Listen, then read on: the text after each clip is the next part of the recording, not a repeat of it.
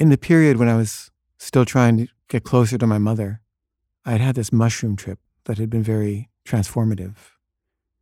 And I wanted to talk to her about it. I wanted to tell her what I had realized about myself and about my childhood and about her and about my relationship with her.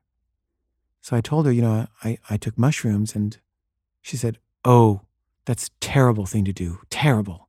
Don't ever do that. That's a terrible thing to do. And I was like, Well, what are you talking about? She says, How could you do such a thing? I said, Well, you don't know anything about it. You don't know what it is even. You've never done mushrooms. How can you talk about it? She said, I know what it is. I said, Have you ever done? She said, No, but I know what it is. And I got so mad at her for shutting down my attempt to try to tell her something intimate and personal through this kind of ignorant anti drug ideology that she had. And I thought, okay, that's it. I'm not talking to her anymore. And I didn't talk to her for two years. And when I got married, I didn't invite her to the wedding.